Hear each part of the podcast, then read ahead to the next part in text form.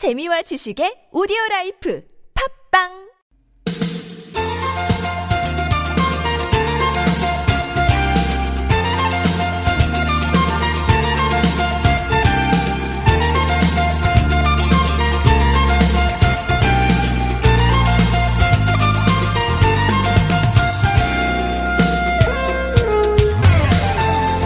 청와대 앞바닥에 반짝이는 동판 혹시 보셨습니까? 58년 전 오늘 독재 정권에 저항한 시민들을 향해서 첫 발포가 있었던 곳이 당시의 경무대, 네, 지금의 청와대입니다. 아, 국가로부터 보호를 받아야 될 국민들이 경찰과 군대가 쏜 총에 희생된 일이었는데요.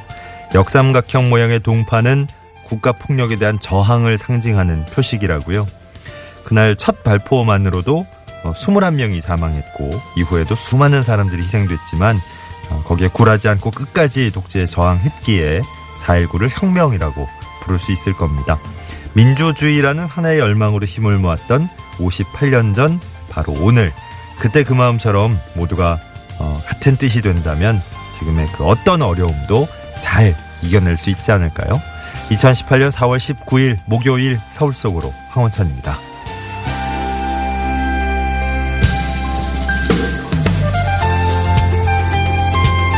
안녕하십니까. 아나운서 황원찬입니다. 1960년 4월 19일, 그때는 화요일이었어요. 예, 그래서 피해 화요일이라고 나중에 불릴 만큼 아, 많은 사람들이 희생된 날입니다. 근데 또 한편으로 민주주의를 향한 마음이, 어, 정말 응집된, 결집된 그런 날이기도 했죠. 어, 그날의 4.19 정신은 87년 군사 독재에 저항하는 60항쟁으로 또 2년 전 촛불 혁명으로 쭉 어, 흐름을 이어온 것이 아닌가. 과거 민주화에 대한 열망과 희생이 바로 오늘을 만들었다. 이래도 어, 지나친 말이 아니겠죠. 4.19 혁명 잊지 않기 위해서 청와대 앞바닥에 동판 새겨놓은 것처럼 우리 마음속에도 저항정신 또 민주주의 다시 한번 어, 새겨보는 그런 날이 됐으면 좋겠습니다.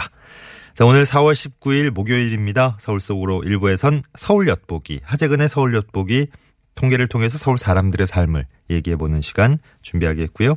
2부 상담은 이원석 노무사와 함께하는 노무상담으로 마련하겠습니다.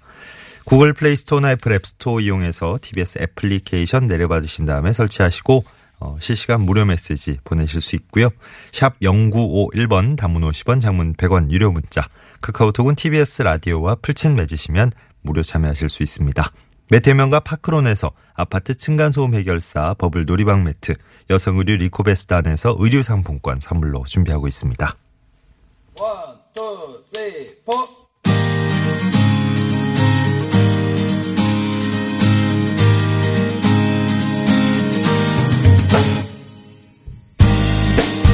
오늘의 TBS 게시판입니다. 여러분이 참여하실 수 있는 소식들 다양하게 묶어보겠습니다.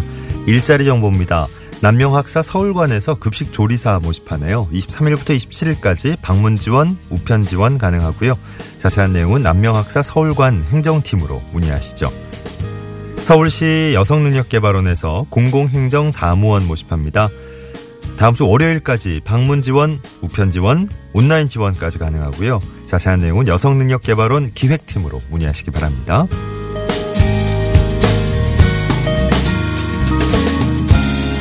다음은 자치구 소식입니다. 노원구에서 등축제 열립니다. 27일부터 다음 달 6일까지 당연천 일대에서 진행되고요.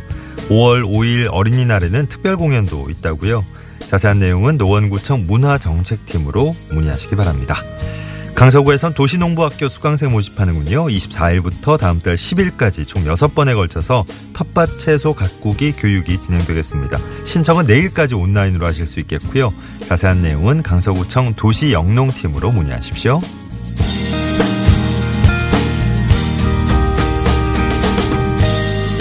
서울시에서 서울시민 희망 광고 소재 공모합니다. 시민들이 공감할 수 있는 소상공인들의 기업 활동이나 비영리 단체의 공익 관련 활동을 소재해서 응모하시면 되겠습니다. 참여할 기업과 단체는 22일까지 온라인 응모, 우편 응모 하시면 되겠고요. 자세한 내용은 서울시 시민소통 담당관으로 문의하십시오. 서울 드럼 페스티벌 운영 사무국에선 시민 드럼 경연 참가자 모집합니다. 학생부와 일반부로 나눠서 27일까지 모집합니다. 다음 달 19일 현장 결선 대회 진행되고요. 여기서 선발된 팀은 서울광장에서 있을 메인 행사에 참여를 할 겁니다. 자세한 내용은 서울시 홈페이지 확인해 주시죠. 오늘 저희가 전해드린 내용 서울 속으로 원찬입니다. 홈페이지에서도 다시 한번 확인하실 수 있습니다.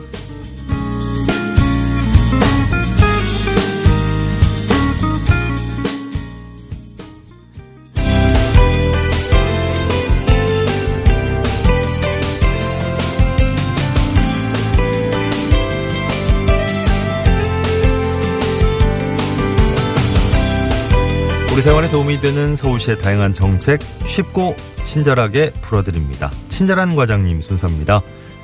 경증 치매 환자들을 위한 기억 키움 학교라는 곳이 있다는데 혹시 알고 계시는지요? 오늘 관련된 자세한 소식 아, 서울시 건강증진과의 박경옥 과장과 함께 알아보겠습니다. 박 과장님 안녕하십니까? 네, 안녕하세요. 예, 경증 치매 노인 대상으로 한 기억 키움 학교라는 곳이 있군요. 어떤 곳입니까? 네, 기억키움 학교는 25개 자치구마다 치매 안심센터에서 치매를 예방하기 위해서 경증 치매 어르신들을 대상으로 인지재활 프로그램을 집중적으로 운영하는 곳입니다. 예, 어르신들이 혼자서 스스로 일상생활을 유지하죠, 유지를 할 수 없을 땐 대부분 장기 요양 등급 서비스가 이제 개입이 되는데 예, 이때는 사회적 비용 부담이 매우 커지고 있죠. 네네, 특히 치매는 예방과 관리를 열심히 잘하면 중증 치매로 넘어가는 걸 지연시킬 수가 있기 때문에 치매 증상을 조절하고 가족들의 부담도 덜어드리고자 그간에는 일부 자치구만 운영을 해오다가 올해는 25개 전 자치구로 확대 운영되고 있습니다. 예. 기억 키움 학교의 대상자가 이제 경증 치매 노인인 건데 어, 구체적으로 어떤 분들이 해당이 되겠습니까?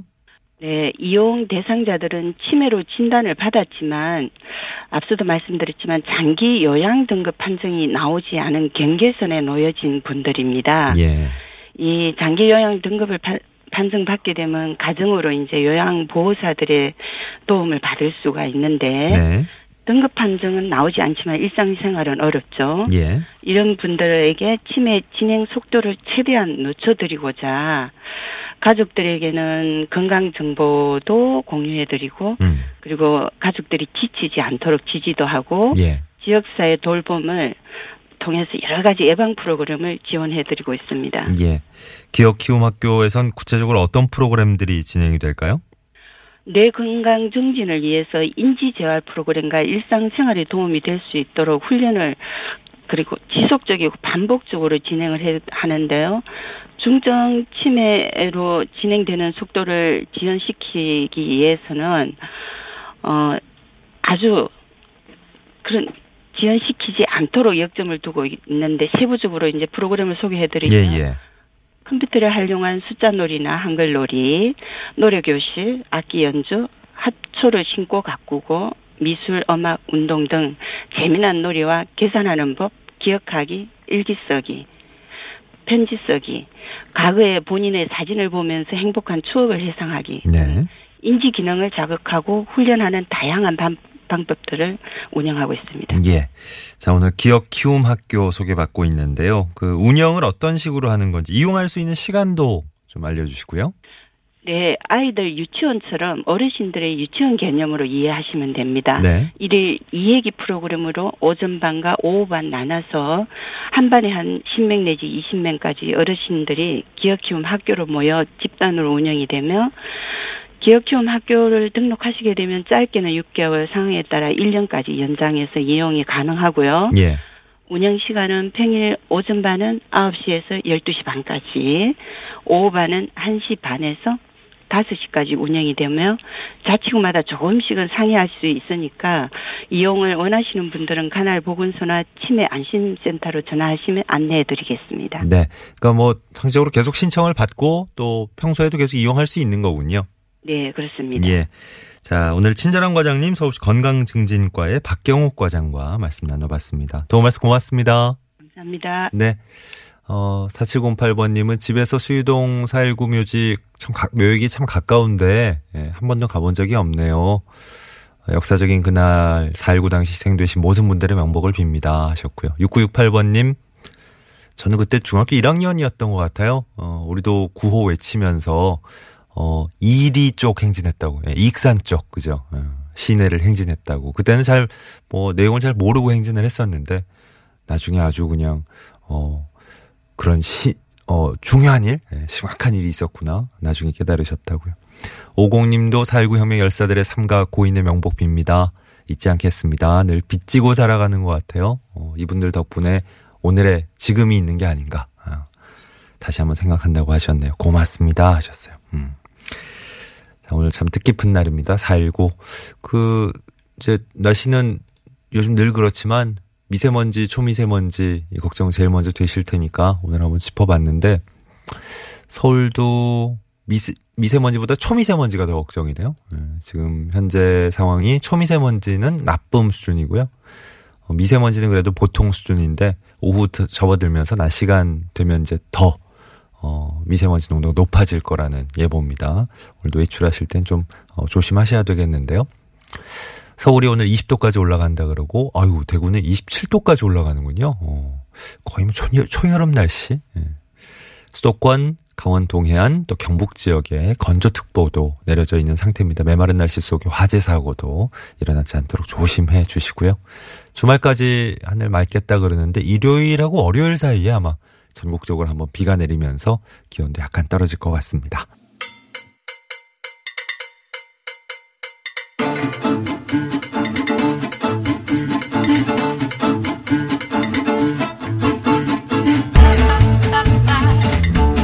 자료를 통해서 서울 사람들의 다양한 삶을 들여다볼 수 있는 시간 하재근의 서울 엿보기 오늘 서울 인포그래픽스 통계 자료를 통해서 얘기를 나눠볼 겁니다. 하재근 문화평론가와 함께하겠습니다. 어서 오십시오. 예, 안녕하세요. 안녕하십니까. 예. 자, 오늘 어떤 주제 갖고 나오셨습니까? 예, 오늘의 주제는 서울시 동물 등록제 등록 현황은 동물 등록제의 등록 현황. 네. 아, 동물 등록제가 시행되고 있다는 거 이제 다들 아시겠죠, 아마? 지금쯤은? 어, 제가 몰랐습니다. 아, 그러세요? 이번에 이 자료를 보고 알았는데 이런 네. 제도가 있다는 것을 아니 알, 알았구나. 아, 음. 제가 동물을 안 키우니까 아, 이게 시- 지식으로만? 알고 네, 있다가 네. 저도 뉴스에 뉴스 때 이런 얘기를 한 적이 있었는데 생각해 보니까 예, 예. 근데 제가 키우질 않다 보니까 그러니까. 근데 몸으로 실- 느끼지를 못하다가 실제로 이제 어 반려견 키우시는 분들이라든지 네. 뭐 이런 분들도 어 저- 동물 등록제 직접 참여를 하셨나? 실제 참여를 하셨나? 예. 이게 중요한 거니까. 그렇죠. 예. 키우시는 분들 중에서도 모르시는 분들도 있고 어, 그렇겠죠. 그렇죠. 네. 지금 현황이 어떻게 되냐면 네. 그러니까 이게 뭐 일단 동물 등록자가 뭐냐면 음. 반려견 한테 예. 해당이 되는 겁니다. 지금은 반려견한테만 예. 반려묘 아니고. 반려묘도 해당이 돼가는 추세로 음. 곧 해당이 될 것 같습니다. 예. 지금 아마 거의 시범 실시하고 있을 겁니다. 반려묘에 네. 대해서도. 지금은 이제 반려견에 대해서만 집중하고 있는 상황이고요. 네. 예. 반려묘도 뭐 시간 문제라고 보이는데 일단 반려견으로 말씀을 드리면 이게 이제 유기, 유실 이런 걸 방지하기 위해서 그럼요. 그러니까 이 강아지를 잃어버렸을 때 등록이 돼 있으면 쉽게 찾을 수가 있다는 거죠. 예. 예. 그리고 유기했을 때도 이게 누가 버렸는지를 금방 알 수가 있다는 견주를 알수 예. 있으니까. 그래서 어, 이 동물의 보호를 위해서도 필요하고 또 이제 유기의 방지를 위해서도 필요하고 네, 네.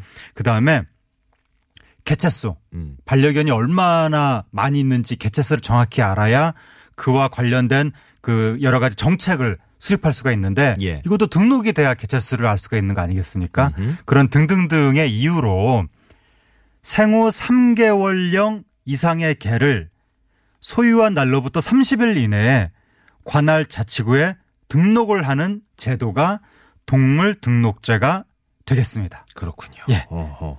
동물 등록제. 그러니까 네. 취지를 들으시면 뭐 반려견 키우시는 분들도 아닌 분들도 네. 충분히 공감하실 것 같아요. 예. 그러니까 이게 유기견 문제가 사회 이슈가 됐을 때라든가 그 개물림 사건 이런 맞아요. 거 문제가 됐을 때 그 이 반려견을 어떻게 관리할 것인가 하면은 항상 나오는 이야기 중에 하나가 등록을 잘 해야 된다. 음. 그런 얘기가 나왔었는데 예. 저도 그런 얘기를 뉴스에서 여러 번 했는데도 불구하고 순간 뭐 제가 안 키우다 보니까 네.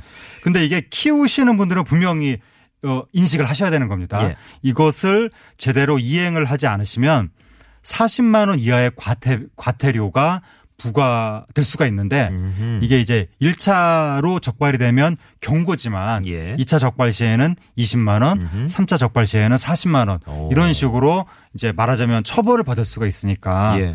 사실 이거는 꼭 처벌 때문이 아니라 자신의 반려견을 위해서라도 어. 혹시라도 잃어버리면 큰일 아닙니까? 아까 취지는 충분히 이제 설명을 해주셨으니까 네. 어, 다들 이제 동물 등록제에 참여를 하셔야죠. 네. 이게 2013년에 시작이 됐어요? 네, 2013년에 오. 이제 시작이 돼가지고 네. 서울에 지금 한 4년 정도 기간 동안 등록이 된 것이 그러니까 2000 아, 예, 그 등록이 된 것이 26만 6천 마리 정도가 음. 등록이 됐다고 합니다. 예. 그러니까 이게 전국에서 지금 등록된 반려견이 107만 마리, 음. 등록 반려견 100만 시대. 예. 그 중에서 서울이 23만 6천.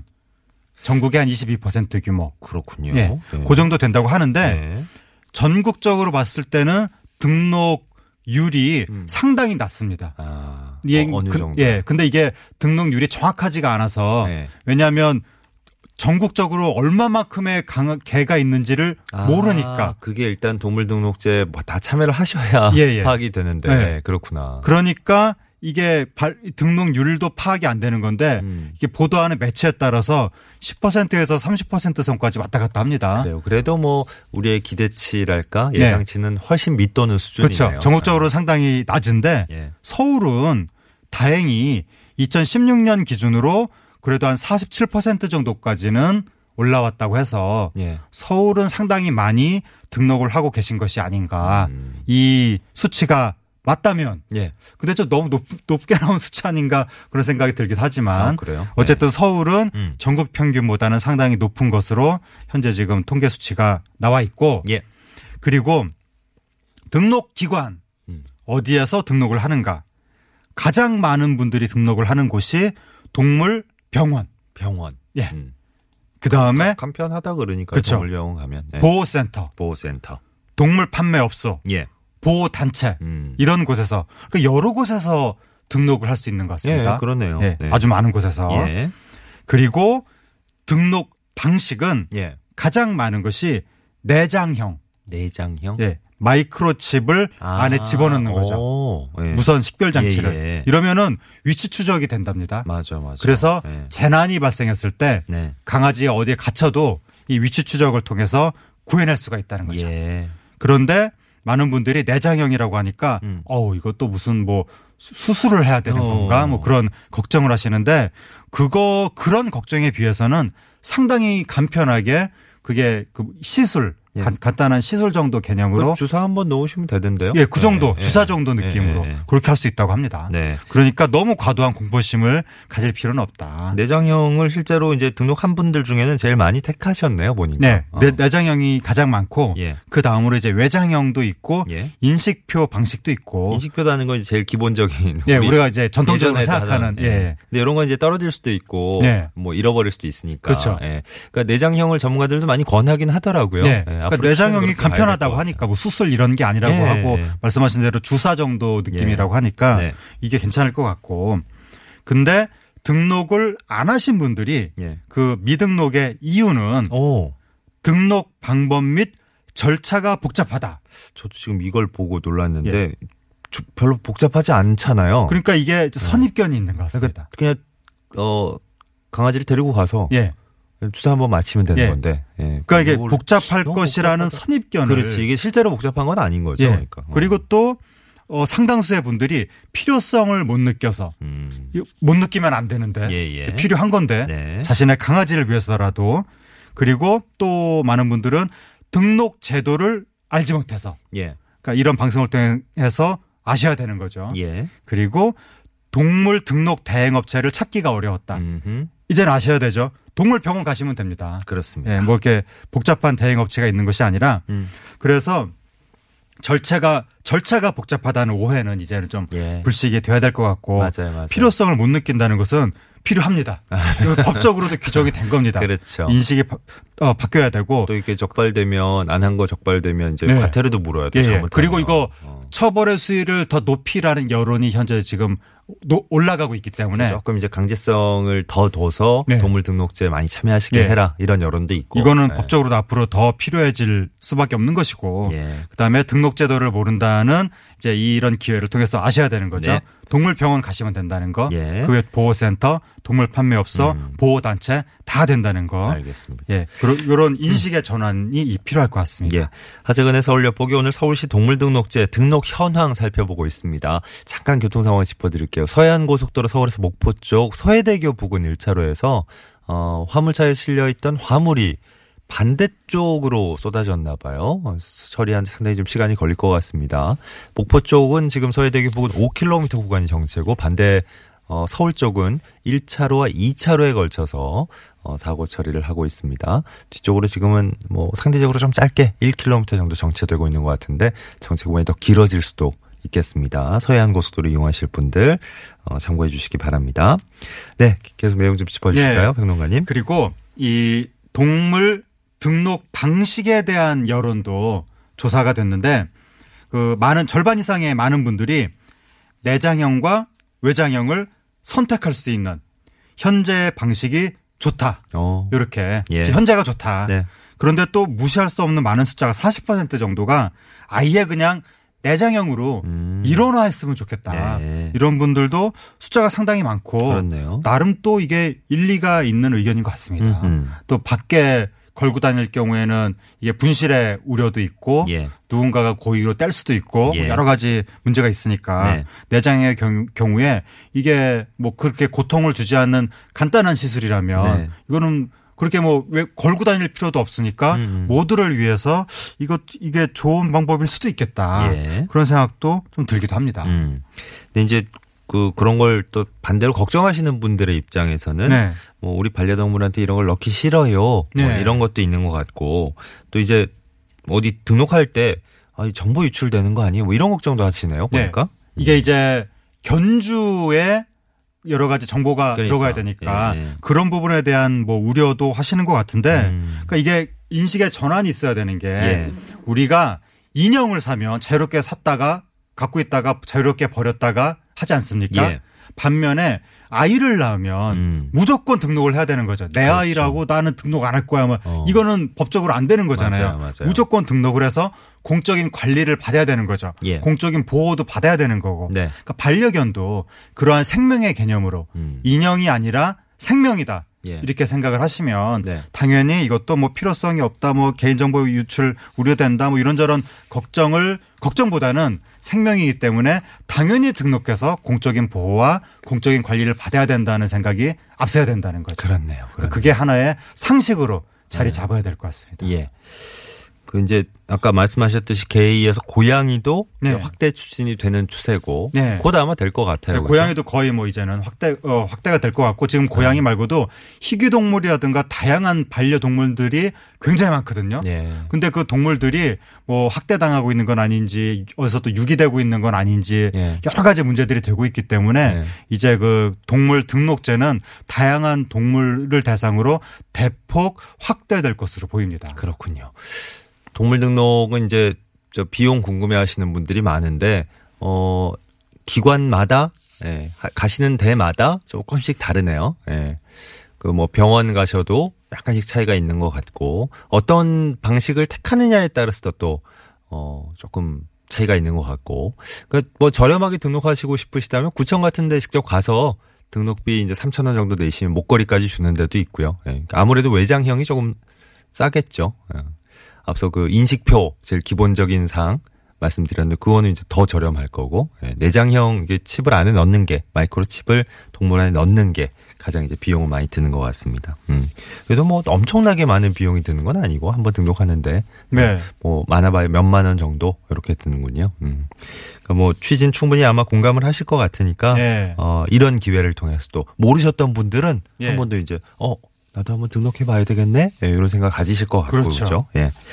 자 오늘 자료는 서울연구원 홈페이지 서울 인포그래픽스 메뉴에서 다시 한번 자세히 확인하실 수 있습니다. 하재근 문화평론가와 함께한 하재근의 서울 엿보기 오늘 여기서 마무리하죠. 고맙습니다. 감사합니다. 자, 서울 서울의 일부도 함께 마무리합니다. 하림 씨가 피처링한 정은지의 너란 봄 1부 끝곡으로 띄워드리고요. 잠시 후 2부에서 노무 상담으로 다시 뵙겠습니다. 지겨울 만큼 또다시 외로운 계절을 만나